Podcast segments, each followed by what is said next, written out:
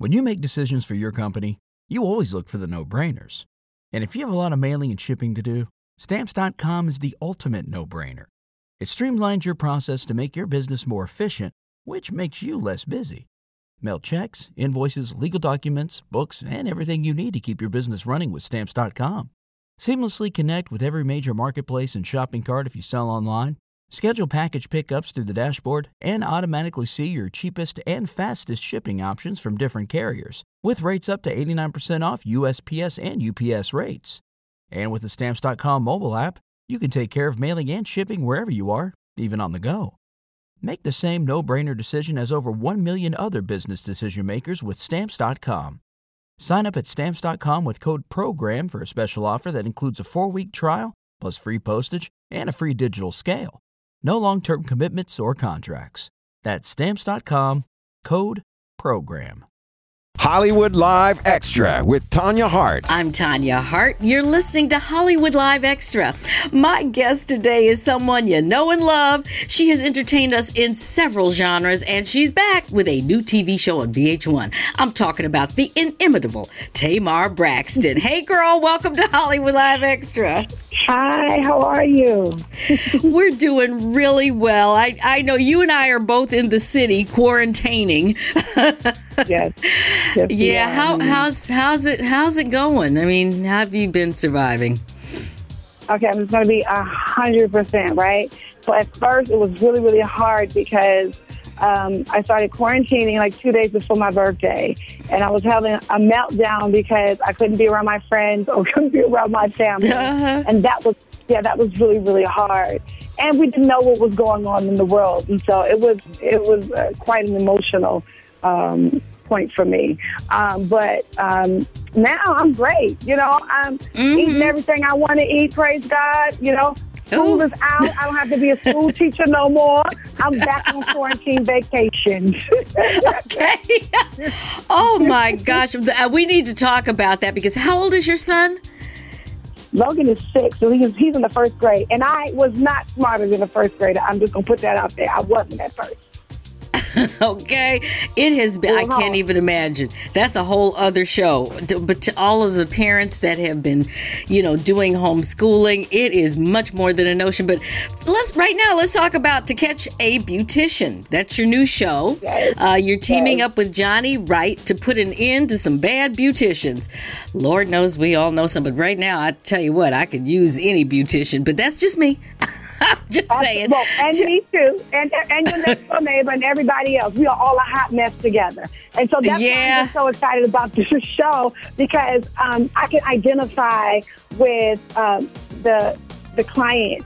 You know, we all often have gone to get our hair done before, showed our beauticians a picture. They say they can do it, and then we look crazy because it don't look like the picture, right? We all have mm-hmm. had that. Or we've had our regular stylist um, like on the show on Monday, Taylor Coco, her stylist put her weave in too tight. I know I've had my weave in too tight a hundred thousand mm-hmm. times, right? But in this oh, particular oh, yeah. time, she felt like Keisha was pulling her braids like she was playing tug of war, and it basically left a hole in her head.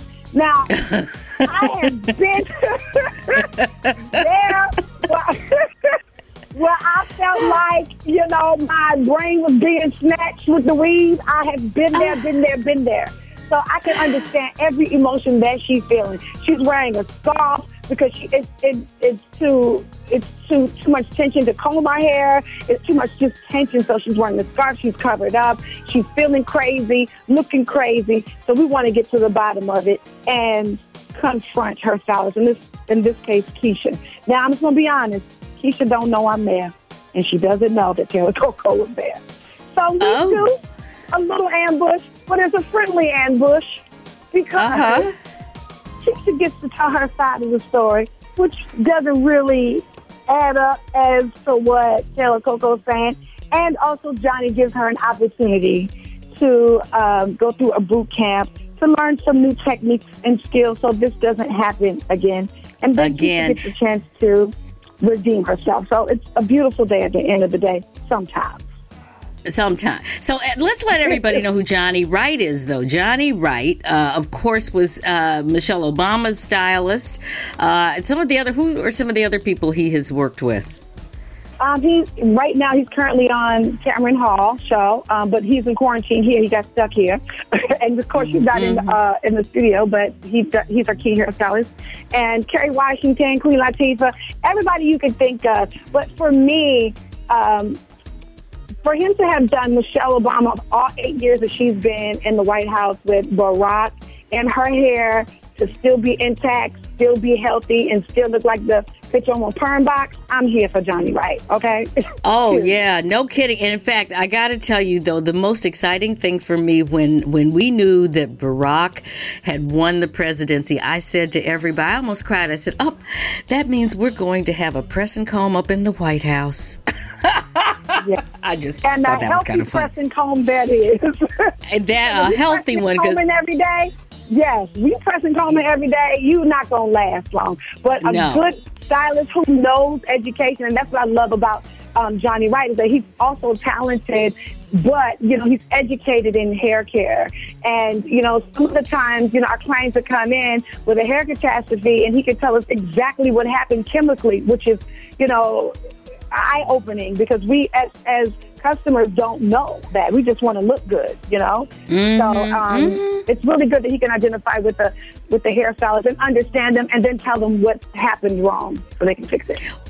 Well, I, I'm really looking forward to this show. I re- in fact, it uh, premieres on Monday. Um, this this coming Monday, uh, so Yes. we will be definitely watching that. It, it's so funny, you know. I know people are listening to this, and a lot of folks don't even understand why do black women wear hair and spend so much money on hair.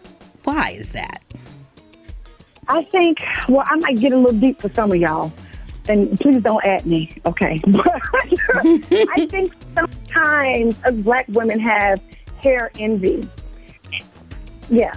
Like, you know, we look Okay. at Jennifer Lopez, people like Jennifer Lopez, and she has thick, mm-hmm. beautiful hair, and, you know, she can wear hair in the top knot, and she's, what, 45 years old, and her hair is just. Oh, no, she's 50, she was honey. 22. Oh, I can't, I mm-hmm. can't do it with you. I didn't say that. No, no.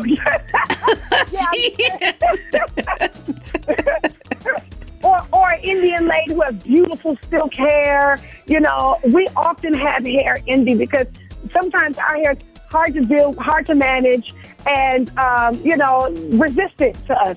We go outside in the humid, we just get a press and curl, we back in the house, hair puffy. That ain't fun, nor is it cute, right?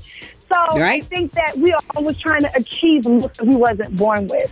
And, you know, I feel like I have a lot to say about that because when I chopped off my hair, I chopped off my hair so I could fall in love with my true self. I wanted to get to know myself and I wanted to love everything about myself. I didn't want to wear no weave. I didn't want to wear no wigs because I'm hiding. Who is that girl? I don't even know what my head is shaped like. You know what I'm saying? Mm, interesting. So, yeah, yeah, it, it was very freeing for me on so many different levels.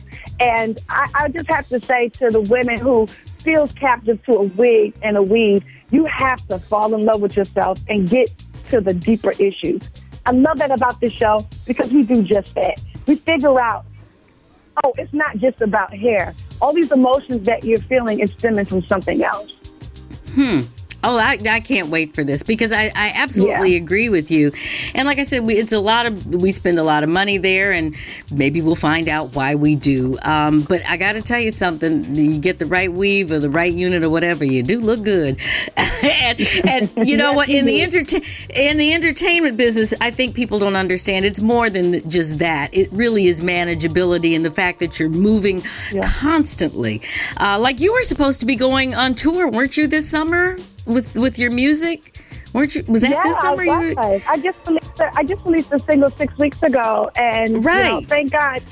Yeah, thank God it's doing well, but I haven't been able to perform it. As a matter, matter of fact, I've never performed it live, and um, I've never even really promoted it. And it's been hard because that's the time where I get to, you know, interact with my Tamartian friends and, you know, um, get to know people on the road. And I just don't know what that looks like anymore as a musician. Yeah. So yeah, I, I'm just saying it's, you know, as a Grammy winner, which you are, and of course you've been uh, come from the that that famous Braxton family, and you've been singing. Really, I, I think you started when, when you were 11 years old or something like that. So this is all your life.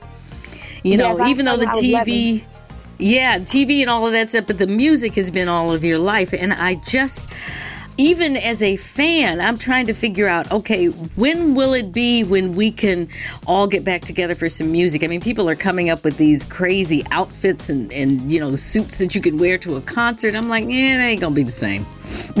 not really. No, it's not going to be the same at all. But I am really enjoying the Verzuz that um, Swizz Beatz and Timbaland um, came up with because it, it feels like going to a concert. Well, that's what it feels like now, not old school mm. concert, but it feels like the new wave of a concert because you get to see your favorite artists.